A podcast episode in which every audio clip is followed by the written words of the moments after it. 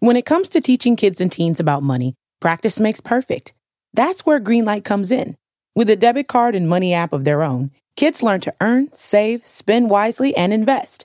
Parents send instant money transfers, create custom chores, and automate allowance, while kids track their spending, set savings goals, and practice money skills they can use today and for life.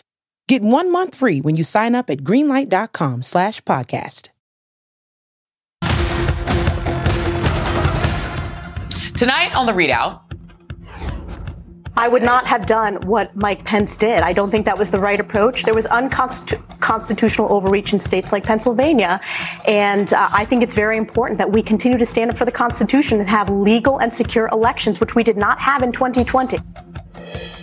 Elise Stefanik knows that going full election denier will boost her chances of winning The Apprentice Autocracy Season 1 with the dubious prize of becoming Trump's running mate hang Mike Pence, notwithstanding. Her absurd comments capped a week of Republican embarrassments, which included knifing the border bill they demanded and a failed impeachment attempt. Also tonight, President Biden calls Israel's military response to Hamas over the top as Prime Minister Netanyahu signals that a ground invasion of Rafah could be imminent.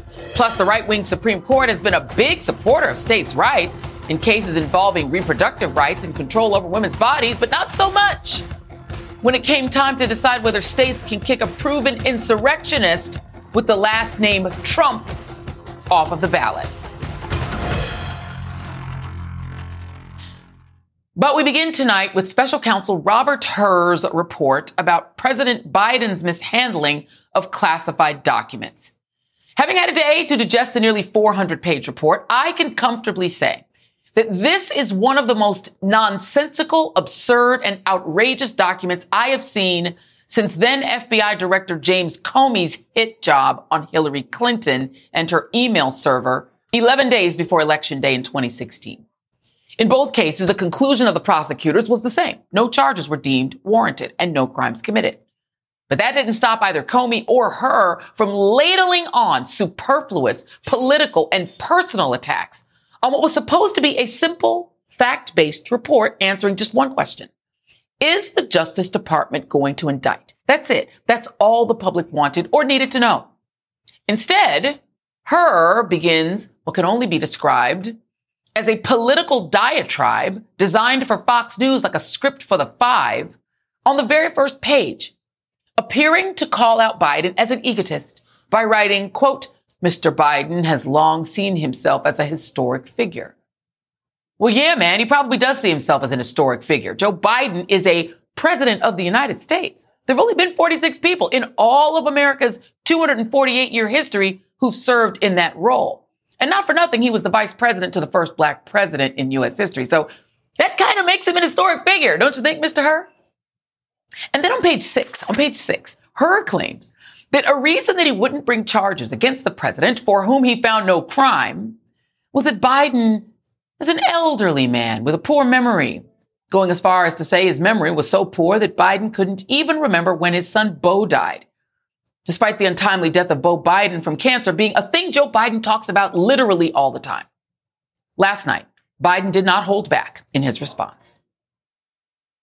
I was very honored as a man.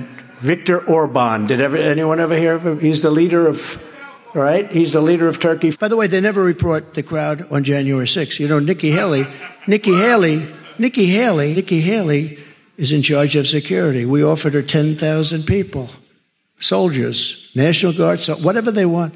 They turned it down. They don't want to talk about that. Just think of it. You saw that guy? Biden did respond, and we're going to play that in a moment. But, you know, we're just going to go with what we got on the screen. Because it was news to me, to be honest with you, as I read this report, that being old and having a poor memory was an excuse for not being prosecuted. And you just heard that guy. Somebody should update all the defense lawyers out there, including the ones working for him. Now I think we're going to play Biden. No? Okay. That's okay. Trump, who cannot tell the difference between Nancy Pelosi and Nikki Haley, and who often thinks that he ran for president against Barack Obama, and who statistically is just as old as Joe Biden, has been indicted on 91 criminal counts. Nobody said that he should be off the hook because of his age or his mental infirmity. And the same could be said for Rudy Giuliani, who's being prosecuted in Georgia. How do you explain both of them being prosecuted. Both men are elderly and clearly their memories are shot. It's simple. Because whether to prosecute someone or not is not about age or, or, or, or infirmity or, or whether they can remember things or not. It's about facts and evidence. Why did it take so many pages just to say you're not going to prosecute Joe Biden? And why all the personal attacks? Let's just remember Mike Pence was investigated recently for the exact same reason, and it led to the exact same result no prosecution. But I don't remember any personal or political vitriol from prosecutors aimed at Mike Pence as they cleared him.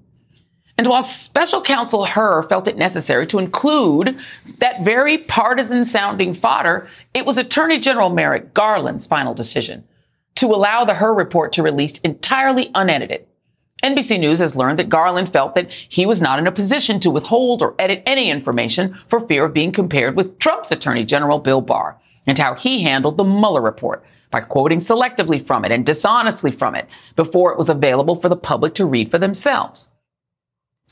But Barr did that to cover up the fact that Trump did indeed do what he was being investigated for. I mean, Russia did try to help him become president. In Biden's case, editing the memo wouldn't have reversed the conclusion. It would have preserved the dignity of the Department of Justice by not allowing it to look like a department at Fox. In fact, it appears that in trying to look nonpartisan, Garland overcorrected, according to former Obama Attorney General Eric Holder, who says the report contains way too many gratuitous remarks and is flatly inconsistent with long-standing DOJ traditions. Had this report been subject to a normal DOJ review, these remarks would undoubtedly have been excised. Hur, a longtime Republican who clerked for Supreme Court Justice Rehnquist and other right wing judges, left conservatives with something that they could use when the facts didn't play out in their favor. In other words, Hur did exactly what Bill Barr did, and Merrick Garland let him. And then there's the contrast. In Biden's case, he didn't attempt to withhold classified documents from their rightful owner, namely the federal government. With Trump, it's the opposite. And it's not just that Trump took classified documents, which he did, or that he refused to turn them over to the government, which he wouldn't. He also directed his staff to hide those documents and then to destroy the evidence of those acts. Add to that, he lied to his own lawyers about the documents, putting them in legal jeopardy for then lying to the government. And while Trump was rightfully indicted for his actions, there's still a question of whether he may be able to wriggle out of any accountability, given that the Trump appointed judge assigned to the case, Aileen Cannon, has been slow walking bringing the case to trial. Yesterday, Judge Cannon was called out by special counsel Jack Smith for making a quote, clear error in the case that could reveal the identities of potential witnesses and expose them to threats from Trump supporters. Joining me now is David Plouffe former Obama campaign manager and White House senior advisor, Mary McCord, former acting assistant attorney general for national security and co-host of the Prosecuting Donald Trump podcast, and Jill Wine-Banks, former assistant Watergate special prosecutor and an MSNBC legal analyst. And Jill, I'm going to go right to you because you have the experience of writing a report about a p- potential criminal actions by an American president. How did it strike you when you read the Hur report, which did it strike you as odd? it struck me as a violation of everything the Department of Justice stands for. It was against every policy. Uh, Attorney General uh, called it traditions, but I would say it's much more than traditions. The way that uh, Hur went out of his way to put in a knife and twist it was worse than Comey Redux. It was really terrible. All of the things that you quoted so very eloquently, I would say you have a new job as a prosecutor, presenting the evidence to a jury from how you did that. It was just really unnecessary, obscene, and to say he's a historic figure. He's the president of the United States when you're talking to him. Of course, he's a historic person. and all that that report should have said is we did not find evidence beyond a reasonable doubt. And so there will be no indictment. And the other thing that I thought was really terrible was the explanation that, well, we need to talk about his poor memory because he wouldn't come across to a jury as someone that should be punished for that. He's not a witness. He's the defendant. All you need is evidence that will come in through prosecution witnesses and there is no excuse for commenting on what you think his mental capacity is, except if you're going for a job in Trump administration number two. And so it was what? wrong on every level. And, you know, Mary McCord, that, that's how it struck me too. Look, I'm not a lawyer, but now, by now I have read a lot of indictments because Donald Trump just keeps on getting indicted because he keeps criming, right? I read nothing in the Jack Smith indictments of Donald Trump, and there have been four of them, that commented on Donald Trump's appearance, the way he speaks, the way he talks, the things he says, right? There's a part in this document where it says Joe Biden took contemporaneous notes of his meetings with President Obama. And then it says some of those notes contain classified information. Then it says, well, he shared his notes with his ghostwriter. And then it says, you know, we don't have any evidence that he shared the classified parts with his ghostwriter, and none of the classified material appeared in the book. So I'm like, well, why did you tell me thing one if thing three is going to be none of that matters? It literally felt gratuitous. But I have to say, I couldn't get past page one because starting off by saying, this guy thinks he's historic. I was like, well, yeah, he's the president. Your thoughts? So um, I think that there are parts of this, and I have not read the full 300 plus, nearly 400 page document. I've read the the the executive summary and selected parts. And part of this read to me like what we would normally see in, or not normally, but what would be included in a prosecution memo that is purely an internal Department of Justice uh, document that is created when a prosecutor has finished an investigation and it's either recommending, yes, we're going to go seek an indictment or we're going to decline to seek an indictment. And in that memo, you would set out the evidence that could be used to support the elements of the crime, but then you would set out all of the evidence that doesn't support the elements of crime, all of the vulnerabilities and weaknesses in the case, and you might even point out things like the defendant could appear sympathetic, which would also mean I'm going to have a more difficult time proving my case at trial. But the thing about a prosecution memo it's not a public document. It's purely to right. memorialize sort of the investigation decision making within the Department of Justice. And Robert Hur knew because he was operating under the special counsel regulations, which provide for there to be a report that the attorney general then will then decide whether will be made public. And Garland had have, you know, I think has long said, I'm going to make this report public. Robert Hur knew, had every reason to believe that this would be made public and still included a level of detail well beyond anything even that you would see, I think, in a pros- in a prosecution memo. And certainly knowing it would be made public, knowing we are just, you know, months out, we're in the midst of primaries, months away from a general election. These kind of information is the kind of information that will be directly used uh, in campaigning, will be directly used um, against Joe Biden in this election election, even though the bottom I mean, line is no criminal culp- culpability. Exactly. And it was 400 some odd pages. No wonder you, I mean, you, as brilliant as you are, aren't going to read the whole thing. And they know, David that 99% of the media aren't going to either. I too read the executive summary and have been counting on other lawyers who've read further into it, who've gotten to the 200s and 300s. This is 400 some odd pages to answer one question. Are we indicting him? And the answer is no. It, it, let me go back to James Comey. Let's remember that. He described uh, Hillary Clinton as being extremely careless in using her private email server, described putting together her email servers like removing the frame from a huge finished jigsaw puzzle puzzle and dumping the pieces on the floor. Stuff he didn't have to say. He, the only thing that Hur didn't do that Comey did was do it 11 days before the election. I just want to get your comment on the fact that it does appear that this person was trying to give fodder to Donald Trump's, poli- I mean, to Joe Biden's political enemies in a report that was clearing him. Well, Joy, I think that clearly is the case, and I agree with everything you said and the guests have said. This is kind of historically egregious. Uh, but it's a political problem. There's no question about that because there are existing voter concerns about Joe Biden's age.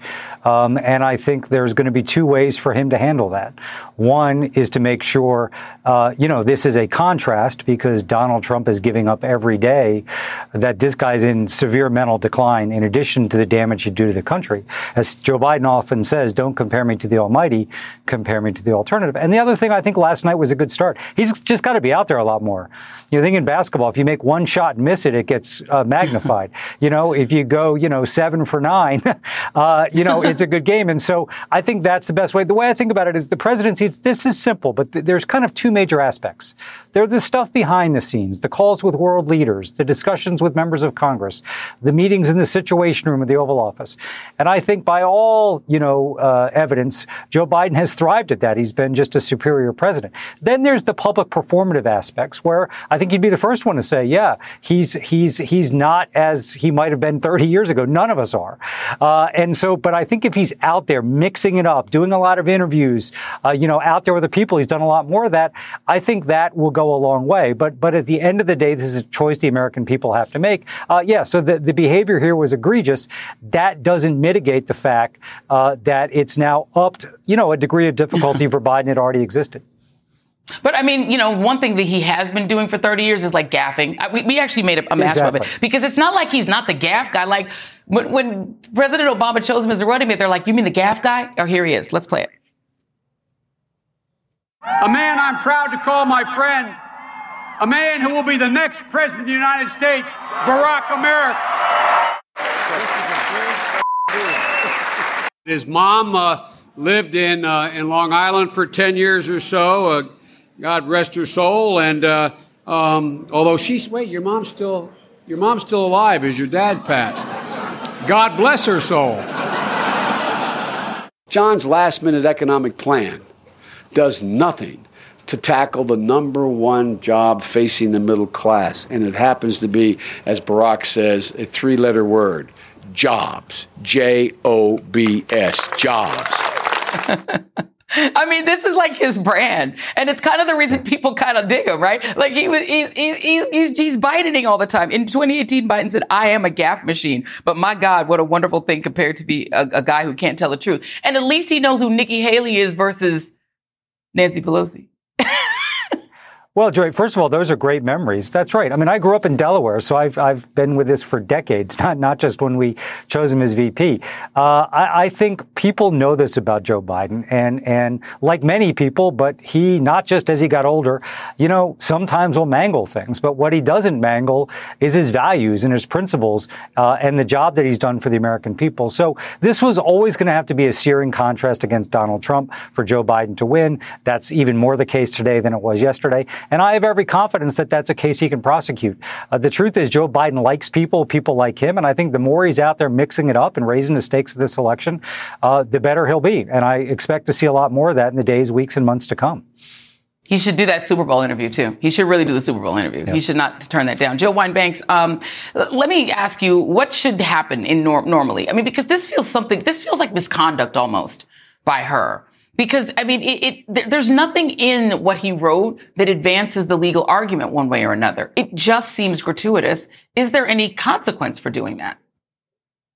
Unfortunately, the damage is already done. So whatever punishment would be imposed on him won't undo the damage. And I really don't think there is. I also, I'm going to say something that won't make me popular, but I think that Merrick Garland deserves some of the blame for this. Some? I do what, think. Ma'am, ma'am, Yes. Go. Okay. So Continue. the real me says a lot of the blame because he was in charge and should have said that keep this to what's relevant. And you also Correct. have inconsistencies where it says he's he there is um, he did willfully retain documents, and then at the end it says 200 pages later, well there isn't evidence of that, and so Correct. and there are innocent explanations that we cannot refute. So that needs to be up front, not 200 pages in, because as you've noticed, most people aren't reading it. I have, I've read a significant part of it and I've skimmed all of it. And it's appalling yeah. the reality to, to read is, the stuff. Absolutely. There's a reason that writers have editors, and there's a reason that we pay a whole attorney general to do the job. If you're too scared of politically to do your job, get a different job, Mr. Attorney General. David Plouffe, Mary McCord, Jill Wine-Banks, thank you all very much who won the week is still ahead. But you know who absolutely positively did not win the week? Did you say congressional Republicans? Because my friend, you don't know the half of it. That's next as the ReidOut continues.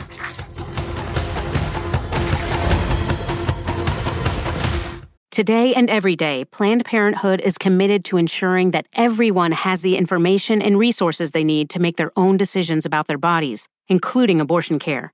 lawmakers who oppose abortion are attacking Planned Parenthood, which means affordable, high quality, basic health care for more than 2 million people is at stake. The right to control our bodies and get the health care we need has been stolen from us. And now, politicians in nearly every state have introduced bills that would block people from getting the sexual and reproductive care they need. Planned Parenthood believes everyone deserves health care. It's a human right. That's why they fight every day to push for common sense policies that protect our right to control our own bodies and against policies that interfere with decisions between patients and their doctor. Planned Parenthood needs your support now more than ever.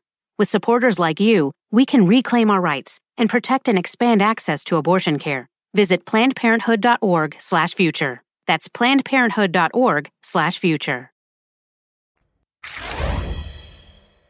Republican senators decided they don't want a bipartisan bill to fix the border. What they actually want is chaos.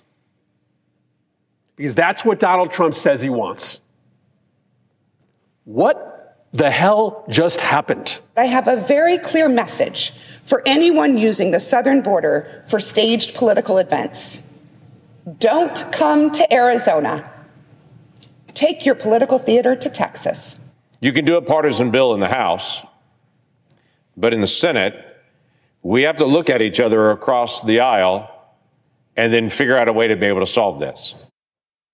Those were the three Senate negotiators, Democrat, Independent, and Republican, on the foreign aid package with immigration changes that's now on life support in the Senate. This week, Republicans proved Democratic Senator Chris Murphy was 100% correct when he said that all they want is chaos because Donald Trump says so. The Senate is voting on a procedural motion to move forward with a pared down version of the package, aid for Ukraine and Israel, but none of the border provisions. Senate Republicans officially blocked a version with border changes on Wednesday. But that was only half of the embarrassing nonsense from Republicans in Congress, where the words of the week were dysfunction and chaos. Over in the House, it was all about failure. Failure to legislate by declaring the immigration package dead on arrival, and failure to do a thing that they've been talking about for a year impeach Homeland Security Secretary Alejandro Mayorkas. They'll give that little nugget another try next week with a vote scheduled for next Tuesday. Joining me now is Congresswoman Jasmine Crockett of Texas. Uh, Jasmine Crockett from the great state of Texas, uh, where apparently there is an abject crisis at your border. So why are Republicans blocking the bill they've been demanding to meet this crisis? Why are you acting as if you don't know? you know that they are unserious people. And and what's what's really very frustrating and i know that we're going to hear it is that well y'all got money to send overseas and y'all can't take care of us right here at home. All of these cities that are in need of desperate dollars like y'all aren't going to take care of us. No. Right now the republicans have said we don't want to do that. In fact one of our republican colleagues said something about you know the american people need to feel the pain they literally are trying to inflict pain on the very people that they say that they want to represent. That's what we're dealing with right now. We're dealing with distractions and, and dysfunction. And it's really time that the American people say enough is enough. We need people that are going to look out for us domestically as well as internationally. And you're absolutely right because you know people who are saying that that that co- accusing Congress of sending money overseas instead of to the streets in the hood here. No, they're not sending money anywhere. Like they're actually not sending money anywhere. They're just literally sitting around screaming, "What is it Donald Trump wants us to do, and how quickly can we do it?" Trump said, "Jump. We need to jump." Uh, let, us see what else they're doing. I, I want to. This is the. I guess the new thing is uh, the Apprentice. Elise Stefanik seems to believe she has the best chance of being Donald Trump's new uh, hang Mike Pence. Here she is auditioning. I would not have done what Mike Pence did. I don't think that was the right approach. I specifically uh, stand by what I said on the House floor, and uh, I stand by my statement, which was there So was unconstitutional the overreach. There was unconstitutional overreach in states like Pennsylvania, and uh, I think it's very important that we continue to stand up for the Constitution and have legal and secure elections, which we did not have in 2020. And mm, the tens of millions of Americans agree with me. Congresswoman, when asked in, in a follow up, well, then fine. Can Vice President Harris ignore the election and say, declare Joe Biden to be the president? She didn't answer that. Can you uh, explain what is going on with this woman? I mean, does she, in your mind, Oh, believe the things she says?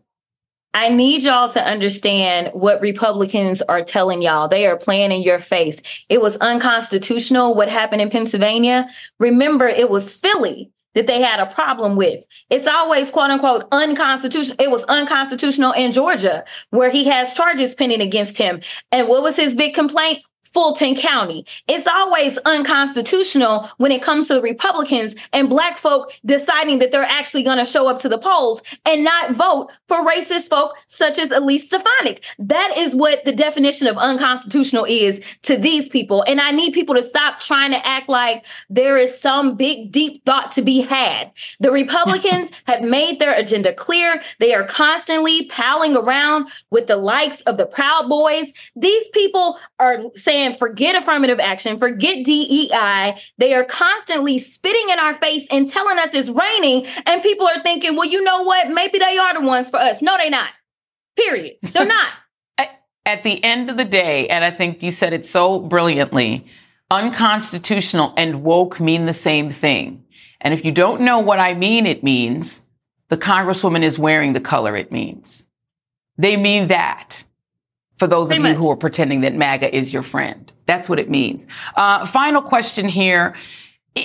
Do you see just in your community in Texas people waking up to the fact that that that is the case that you know because you do see a lot of people saying maybe Trump is the answer which makes no sense to me at all but are you start are people starting to realize that oh this is a war against our communities I'm gonna be honest and tell you that I live in a bubble, a nice blue bubble. I really do. My district is as blue as they come.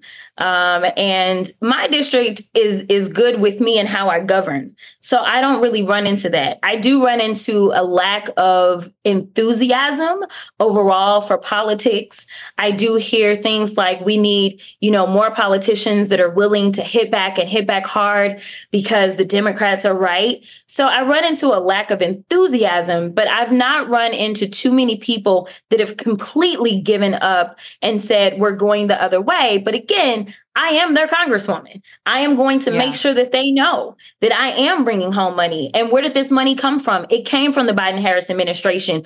Who cares about environmental injustice yeah. and the fact that they are dumping in our Black communities? It is this administration. So I'm going to bring y'all these millions of dollars to start doing cleanup on aisle nine. Like I make sure that I educate my district yeah. on where the dollars are coming from and I make sure that I pull them down every chance I get. Not every person is lucky to have a congresswoman like Congresswoman Jasmine Crockett. So your constituents are very lucky. Thank you. Thank you for being here. Really appreciate you. you. Of course. And over the top, that is what that is how President Joe Biden describes Israel's assault on Gaza as Israel prepares for a fresh assault on Rafah, which is already packed with refugees. We'll be right back. Hey parents, Greenlight is here to take one big thing off your to-do list teaching your kids about money. With a Greenlight debit card and money app of their own, kids and teens learn to earn, save, and invest. You can send money instantly, set flexible controls, and get real time notifications of your kids' money activity. Set up chores and put allowance on autopilot to reward them for their hard work. Then learn about the world of money together. Get one month free when you sign up at greenlight.com slash podcast. It's that time of the year your vacation is coming up. You can already hear the beach waves, feel the warm breeze, relax, and think about work. You really, really want it all to work out while you're away. Monday.com gives you and the team that peace of mind. When all work is on one platform and everyone's in sync, things just flow wherever you are. Tap the banner to go to Monday.com.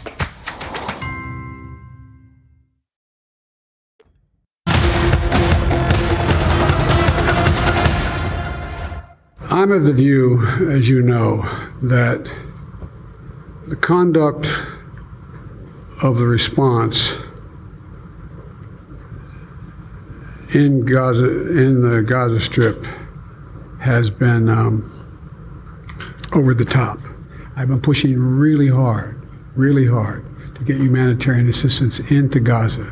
There are a lot of innocent people who are starving, a lot of innocent people who are in trouble and dying and it's got to stop.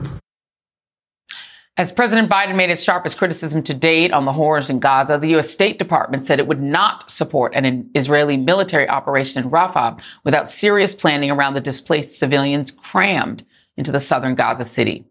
For Palestinians in Rafah, time is running out, and Israeli airstrikes have pounded Rafah in recent days.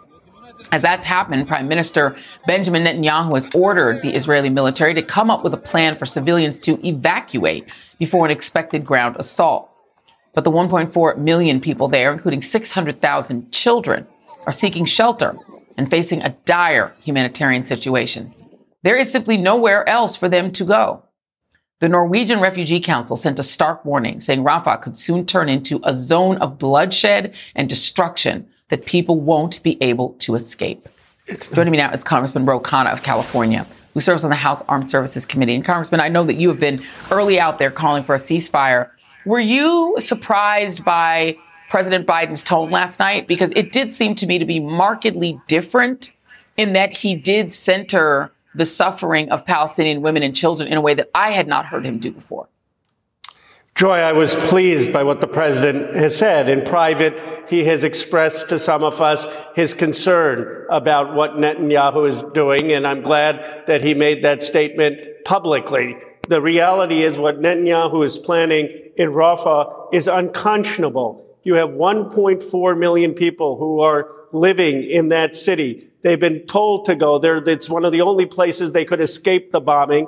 They're facing possible starvation, facing a lack of drinking water. The United States is saying, do not attack Rafah. Our country is saying that. The international community is saying that. And Netanyahu, in blatant defiance of the United States of America, of our president, our military, is considering going in, launching strikes, which would be a humanitarian catastrophe then what does that say about our leverage? You know, I mean, you had South Africa take Israel to the uh, international court, you know, to the UN court, and that did not slow them down at all. In fact, what's all that's happened since then is that the US and Europe have defunded UNRWA, which is for a lot of Palestinians the only way that they get aid. You've seen blockades of aid going into uh, Gaza by uh, protesters who are saying they want to shut down all aid to go in, and that seems to be effective.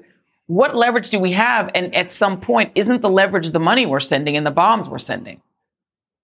Well, it is. And I think you see the president uh, reaching the end of his patience to say uh, that Israel has been over the top. And ultimately, uh, the president has enormous leverage. I mean, when President Reagan told Menachem Begin to stop in Lebanon, within hours he stopped. When President uh, Biden in the past told Netanyahu, your runway is over in 2021, Netanyahu stopped. And I think uh, the more Israel continues to do things like go into Rafah, uh, the more they're going to lose the support of the administration. And the vote in the House, where the overwhelming majority of Democrats voted against a blank check to uh, the uh, Israeli government, should be a wake up call.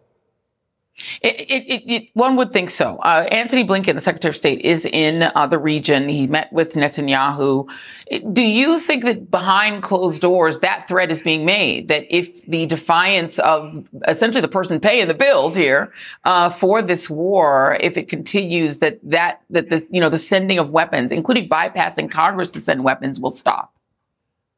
Yes, I don't. I don't think it's a, a threat. I think it's just a statement of fact. Look, the administration went uh, out of their way to spend enormous political capital to support uh, Israel with a understandable, after October 7th, uh, there was a right to get the Hamas perpetrators. There needs to be a release of all the hostages. And the president went out of his way to do that. But their expectation was that Netanyahu would then uh, minimize civilian casualties, would listen to the United States government. And here's the reality. Netanyahu has defied this president. Uh, uh, how dare uh, Ben-Gvir, Israel's foreign minister, have the audacity to criticize Joe Biden, have the audacity to criticize the American people? And I think that's rubbing a lot of people the wrong way because in this country, you have respect for the American people. You have respect for the American president, and Netanyahu is showing no respect, no respect for the American president.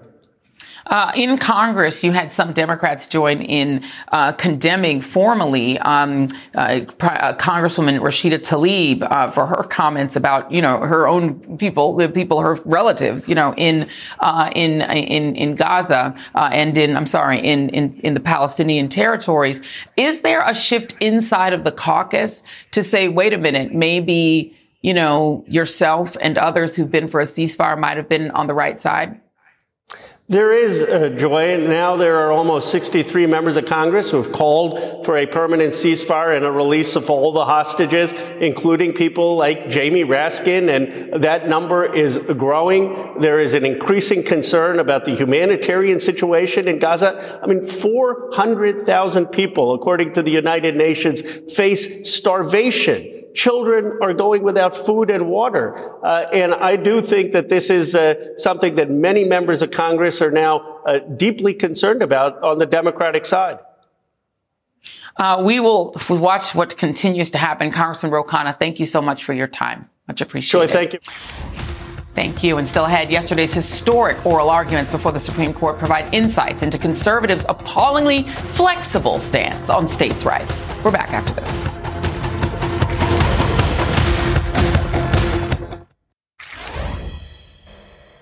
Now, I don't know about you, but this little thing popped into my head yesterday when I was listening to the oral arguments before the Supreme Court. That little thing was uh, irony. Because conservative justices went to town questioning a state's ability to decide who's on their ballot. They were all hot and bothered because Colorado was saying that they had the right to decide their own election rules. Fancy that. Which is weird, right? Given how the majority of those conservative justices are always telling us that states can gerrymander maps or make voting hard because of states' rights. It's even weirder when you realize that in March, those same justices will hear arguments about how it's totally cool for one judge in Texas who is an anti-abortion zealot to decide for every single woman in America that they can't get mifepristone, the abortion drug that has been widely used in the United States since it was first approved 24 years ago. Here's the real kicker. Just two years ago, those same conservative justices told us that every single woman in America has no constitutional right to bodily autonomy and that states have the right to decide what's best for them. The icing on the cake about yesterday's arguments was that the guy defending Trump was the same guy who helped deprive 14 million Texas women of access to reproductive health care. Yep. Jonathan Mitchell is the man who wrote the sadistic abortion bounty hunter law. And oh, he's not done. Mitchell has been pushing for the enforcement of the Comstock Act, a nearly two centuries old anti-obscenity law, which would effectively ban abortion nationwide. And guess who's the key to making sure that that happens? Donald Trump. Maybe that's why, and it helps explain why Mitchell wants to make sure that the guy who helped overturn Roe remains on the ballot. Joining me now is Elie Mystal justice correspondent for The Nation. Do you find that stuff ironic too, Elie? It's almost like the states' rights argument was invented by white supremacist patriarchs to allow the states to keep black people and women under control. And that's the only thing the argument is good for because when we try to use it for anything else, apparently it doesn't matter. It's almost like that's what we're seeing, isn't it, Joy? Look, yeah, the, it's, it's the, almost. The, the irony is rife here when we talk about elections, you're absolutely right to bring up abortion and Mitchell and his kind of torturous role through all of this. He's the through line um, um, through all of this uh, uh, hypocrisy. But when we talk about elections specifically, let us not forget that it is the conservative justices who consistently tell us that the states have the right to restrict voting access, restrict uh, early voting access, um, keep felons off the ballot, that every state has the right to keep people from accessing the ballot. But now, yesterday, they turned around and said that the states don't have the right to decide who's on their own ballot. John Roberts literally act like it couldn't possibly be his job to know because if he might have to make one ruling for Colorado and a whole different ruling for Texas, how could he live at such speed? When he's literally the same guy who says that Texas gets to gerrymander however it wants and Colorado gets the gerrymander however it wants, and New Jersey gets the gerrymander however it it wants. So the hypocrisy was deep and yes, ironic, but also troubling, and also again just shows the intellectual paucity of the entire conservative argument here. And, and, the thing is, let's not also forget that John Roberts, Amy Coney Barrett, and Brett Kavanaugh were on the team that decided that Florida gets to decide who the president was in 2000. Let's just not forget that either. But, you know, let, us go, because the other thing they were trying to argue is that the states can't decide who can be on their ballot. There has to be some sort of congressional action that makes implementing legislation. Okay, that's the 14th Amendment. What about the 15th Amendment? 15th Amendment says you can't be denied the right to vote based on race or uh, condition of, of former servitude isn't the Voting Rights Act the implementing res- legislation? Because they keep chipping away at that too. One would think there were diff- there were so many different ways that this argument could have gone, and instead it went like the dumbest possible way. You know, one aspect that they kept that I that people kept bringing up was that there are a lot of constitutional bars to keep people off the ballot. Right? You can't be 35. You have to be at least 35. right? You have to be a natural born citizen. Neil Gorsuch has a case where he kicks a man off the ballot because he is a naturalized citizen. And Neil Gorsuch says, no, no, no. The Constitution says you have to be naturally born. What's the difference? Well, clear as I can tell, the man who wanted to run for president in Colorado that Neil Gorsuch kicked off was Arab, whereas the man that mm. Neil Gorsuch wants to keep on the court is orange. Like that's that's the difference as far as I can see it, right? And yeah, look, the liberals, I mean, Go ahead. The, the liberals did this too. The liberals did the states uh, said the states don't have this power. And while I disagree with Kagan or Jackson's kind of seemingly opinion there, at least give them credit for intellectual consistency, right? Because yeah, because Elena Kagan doesn't think that Colorado can kick Trump off the ballot because she doesn't think that uh, Texas can keep the ballot away from black people and poor people, right? Ketanji Brown Jackson doesn't think Colorado can get can be can Trump can be kicked off the ballot in Colorado because she doesn't believe felons can be pro- prohibited from accessing the ballot in Florida, right? So there is intellectual, cons- I disagree with the outcome in this case, but there is intellectual consistency from the liberals. What's Gorsuch's excuse? What's Kavanaugh's excuse? What's Clarence Thomas's excuse for, first of all, hmm. just being just b- befouling this case with his presence in the first place? And then certainly, what is his excuse um, for going against his alleged states' rights, you know, uh, um, people? Yeah, because that's that's his real people and, and instead of uh, uh, uh, applying uh, the the Fourteenth Amendment as written to Donald Trump. I uh, I would love to see what would happen if uh, Ginni Thomas ran for president. Could she be kept off the ballot? Because she's for sure an insurrectionist, but I guess we'll never know. Uh, Elie Mystal is sticking around to play Who Won the Week, and that is next.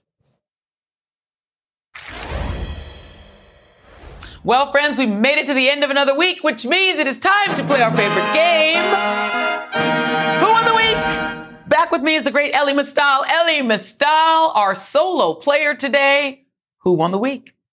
Representative Al Green, I believe, Joy, that the real Moses, the one who ain't got time for false prophets and fake Christians like Mike Johnson, who scheduled votes while people in surgery, I believe the real Moses rose Al Green up out of his hospital bed so he could be shepherded to the chamber to defeat the Republican attempt to impeach Secretary Mayorkas.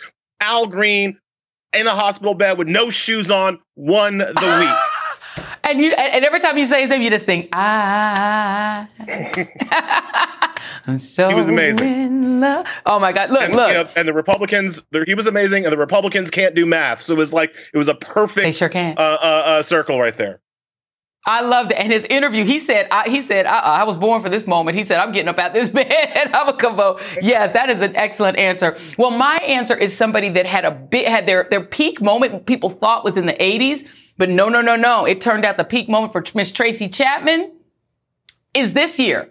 Tracy Chapman at the Grammys, moisturized and chilling. She had all the shea butter on her face and her hit song, Fast Car is a hit again, number one again on Billboard. She has come back in a whole nother era. Her song was remade by a country artist and became number one. So Tracy Chapman, we are excited for your rebirth as an icon of the music business, and Tracy Chapman won the week. All right, before we go, Elie, we got to talk a little Super Bowl. Super Bowl's coming up this week. Do you have a favorite? And is it Usher? A favorite uh, between those two like detestable teams? No, I don't have a favorite. I'm in one of those like I'm rooting for the meteor to come through and just like wipe it out and maybe get a good Doritos commercial. Like that's what I'm rooting for. I'm gonna watch, but like not those are two unlikable teams from where I sit.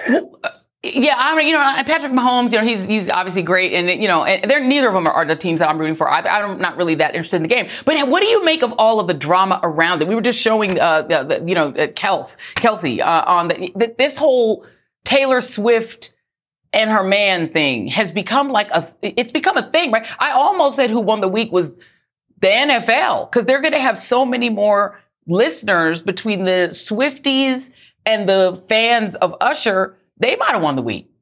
They they've made me they've turned me into a Swifty because all that happens right now is that every time Taylor Swift gets on the screen, I get to Yeah, hear make it back. the whining from weak men who like could n- could just And- these and are mad. Okay, well, I- involuntarily you know whatever men who could never They- be around Taylor Swift and it's just it's go. brilliant. I drink it in my coffee. It that is that is we love it. That is the best. I part of the Super appreciate you. Elie Mystal. That is tonight's tweet. It's that time of the year. Your vacation is coming up. You can already hear the beach waves, feel the warm breeze, relax, and think about work. You really, really want it all to work out while you're away. Monday.com gives you and the team that peace of mind. When all work is on one platform and everyone's in sync, things just flow wherever you are. Tap the banner to go to Monday.com.